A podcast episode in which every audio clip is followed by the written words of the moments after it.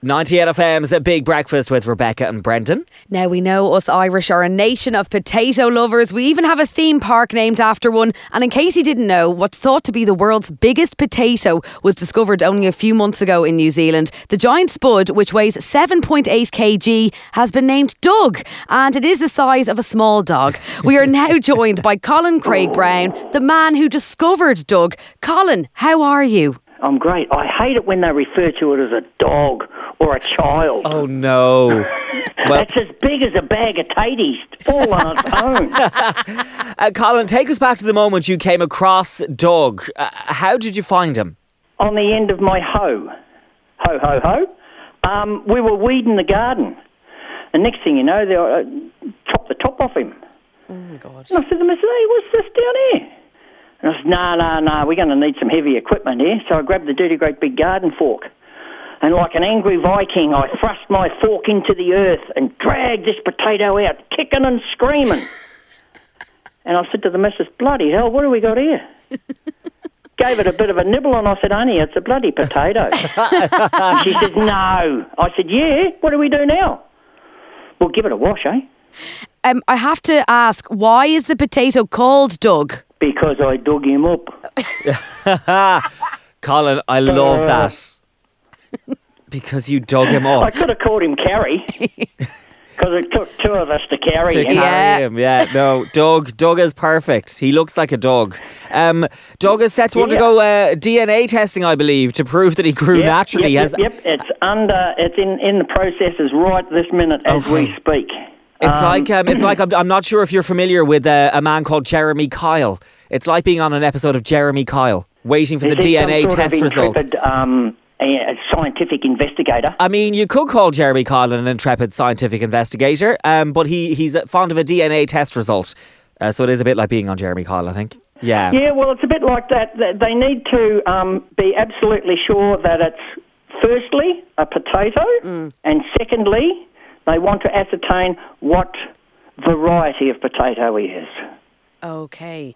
A- And, And wha- I'm thinking if that's too bloody hard for them to work out just by giving it the scratch test and a bit of a taste, maybe we should get that um, that ex soccer player who's now a master chef to come and see if he can make mash out of it. What's his name? I don't know.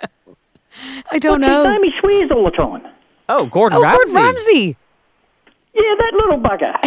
yeah, I reckon he could tell us whether or not it's a potato. I think so too, yeah. Just with one foul swipe of his of his peeler, he, he'd know. And once they do do that, do you think that Doug will make it into the Guinness Book of World Records? Well, I tell you what, I'm hoping like hell he does. Mm. Colin, have you heard of Mr. Tayto? Mr. Tayto, no, I know that game, Mr. Potato Head. Mr. Tayto is a mascot for a crisp company in Ireland, the most famous crisp company, and he Oh, is true. he is a large, lovable potato that Rebecca is a huge fan of. He's so cute. Yeah. We even have a theme park named after Mr. Tayto with Oh, roller coasters.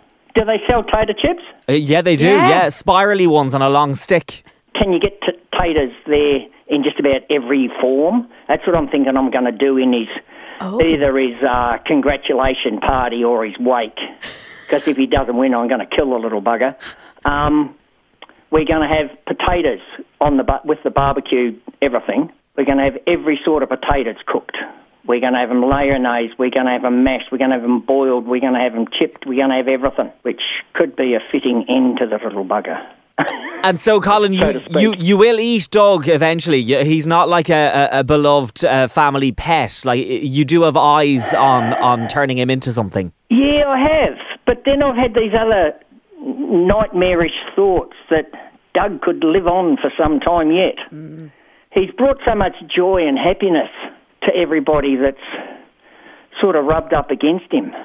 Where is Doug at this very moment, and how are you keeping Doug so fresh? He's what I call in the local cryogenic storage facility.